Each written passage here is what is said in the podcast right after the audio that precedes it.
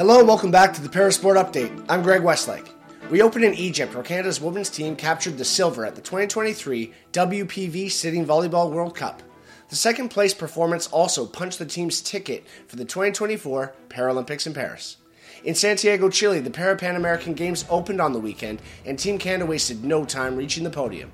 As para swimmer, Ruby Stevens won Canada's first gold on day one of competition.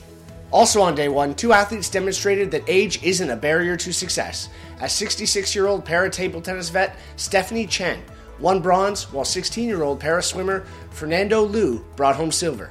Chan is the oldest member of the team, and Lu is the youngest. Canada added to its medal total when Nathan Clement and Alexander Hayward both rode to gold in paracycling, while teammates Mike Sametz and Charles Moreau secured bronzes. In the pool, Tyson McDonald has two bronzes, while teammates Jordan Tucker and Emma Van Dyk have one. On Wednesday, Kyle Tremblay aims for bronze in the men's compound open event in para archery.